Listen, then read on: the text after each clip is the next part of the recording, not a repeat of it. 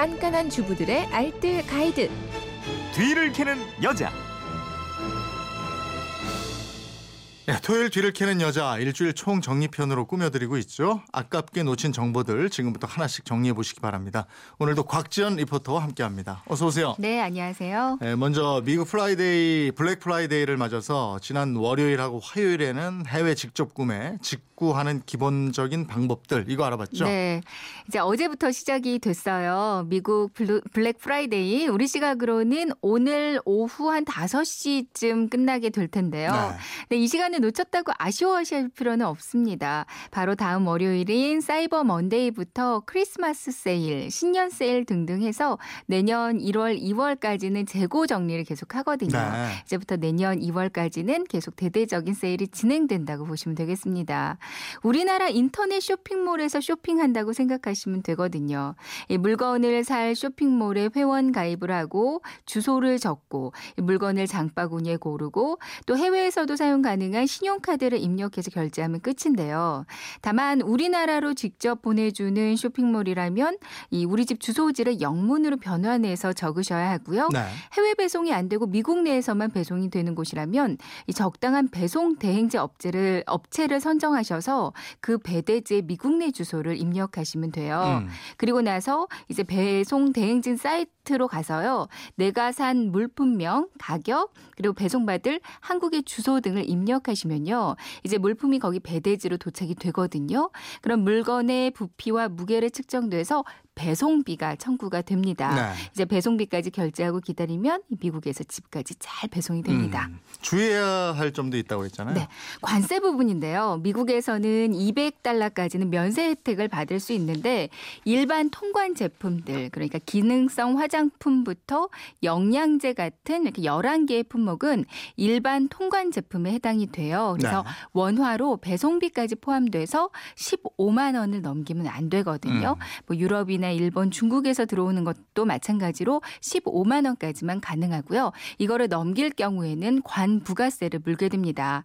또 오다가 파손이 되거나 불량인 제품들도 많이 있으니까요.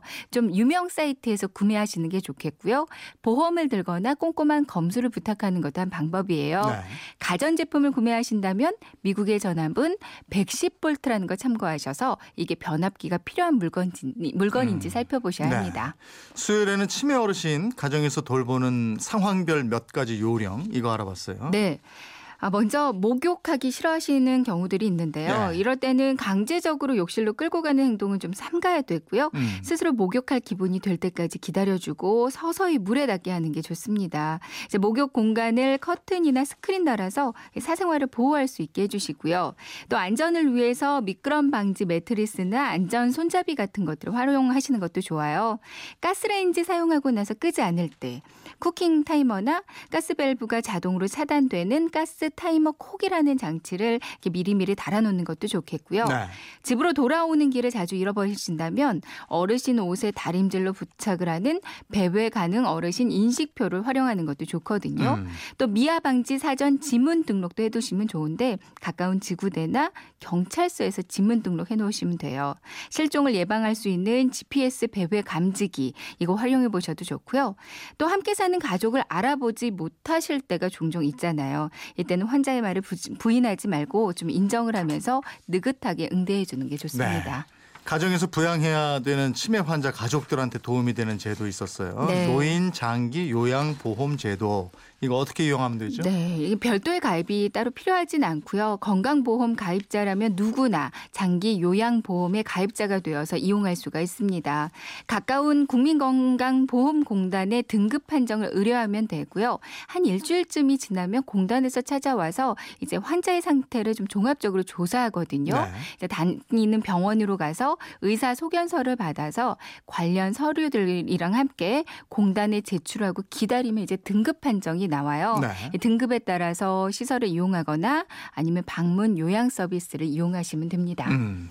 목요일에는 단열 시트 뽁뽁이 안 떨어지게 잘 붙이는 방법 알아봤죠? 네.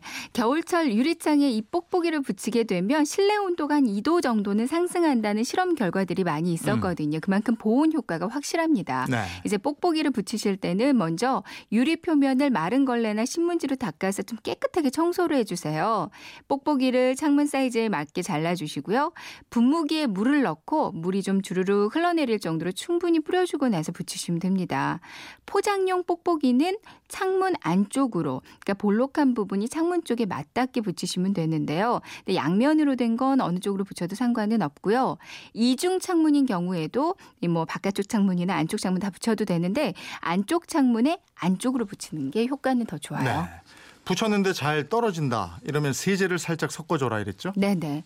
이 물에 샴푸나 주방 세제를 한 10분의 1 정도로 조금만 섞어서 분무기로 뿌려주면 이제 창문에 쫙쫙 붙거든요. 네. 아니면 사이다나 설탕을 조금 섞어주는 것도 효과가 있고요. 음. 유리 투명 테이프 있어요. 이걸 윗부분에 붙여주셔도 되고 아니면 양면 테이프를 활용하셔도 좋은데요. 어, 이 밖에도 3일 3이님은 따뜻한 물을 뿌려주면 잘 붙는다는 정보 주셨고요. 네. 4175님, 3985님은 창호지를 먼저 붙이고 뽁뽁이 붙이면 잘 붙는다고 보내주셨어요. 어. 8509님도 이것도 좋은 방법인 것 같은데요. 유리 끝에 딱풀을 조금 쓰면 안 아, 떨어진다는 그렇습니까? 정보도 주셨습니다. 예. 뽁뽁이를 붙이게 되면 아무래도 방 안에 결로가 좀 잘 생기게 되거든요. 네. 그러니까 아침에 5분에서 10분 정도 창문 열어주고요. 음. 낮 동안에도 한번 열어주고 자기 전에도 한번 열어주고 이렇게 하루에 두세 번 정도는 창문을 열어주시는 게 좋습니다. 네, 직접 이렇게 참여해서 좋은 정보 주신 분들 고맙습니다. 네, 감사합니다. 주말판 뒤를 캐는 여자 곽지연 리포터였습니다. 고맙습니다. 네, 고맙습니다.